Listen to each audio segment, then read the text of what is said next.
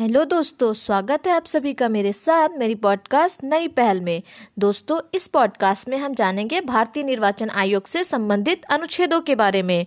तो जैसा कि हमने बात किया था कि भाग 15 में अनुच्छेद 324 से तीन सौ उनतीस तक भारतीय निर्वाचन आयोग की बात की गई है। आइए देखते हैं एक एक करके इससे संबंधित अनुच्छेद को। अनुच्छेद तीन सौ चौबीस में निर्वाचन आयोग की स्थापना, संरचना, हटाने की प्रक्रिया आदि की बात कही गई है।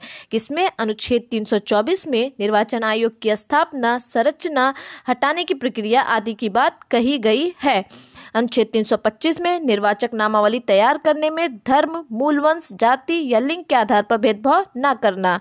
अनुच्छेद 325 में निर्वाचक नामावली तैयार करने में धर्म, मूलवंश, जाति या लिंग के आधार पर भेदभाव न करना। अनुच्छेद 326 में वयस्क मताधिकार की बात की गई है, जिसमें इकसठवा संविधान संशोधन द्वारा मतदान की उम्र 21 वर्ष से घटा करके 18 वर्ष कर दी गई थी। क्या अनुच्छेद 326 में वयस्क मताधिकार की बात कही गई है? अनुच्छेद 327 में संसद के निर्वाचन के संबंध में कानून बनाने की शक्ति की बात कही गई है। अनुच्छेद 327 में संसद के निर्वाचन के संबंध में कानून बनाने की शक्ति की बात कही गई है। अनुच्छेद 328 में राज्य विधानमंडल की निर्वाचन के संबंध में कानून बनाने की शक्ति कही गई है।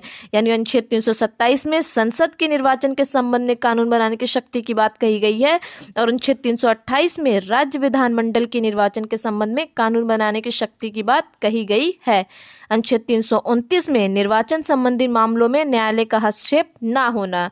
क्या कह रहा है कि अनुच्छेद तीन सौ उनतीस में निर्वाचन संबंधी मामलों में न्यायालय का हस्तक्षेप न होना, अनुच्छेद 324 में निर्वाचन आयोग की स्थापना, संरचना हटाने की प्रक्रिया आदि, अनुच्छेद 325 में निर्वाचक नामावली तैयार करने में धर्म, मूलवंश, जाति या लिंग के आधार पर भेदभाव न करना, अनुच्छेद 326 में वयस्क मताधिकार, अनुच्छेद तीन सौ सत्ताईस में संसद के निर्वाचन के संबंध में कानून बनाने की शक्ति, अनुच्छेद तीन सौ अट्ठाईस में राज्य विधानमंडल की निर्वाचन के संबंध में कानून बनाने की शक्ति और अनुच्छेद तीन सौ उनतीस में निर्वाचन संबंधी मामलों में न्यायालय का हस्तक्षेप न होना।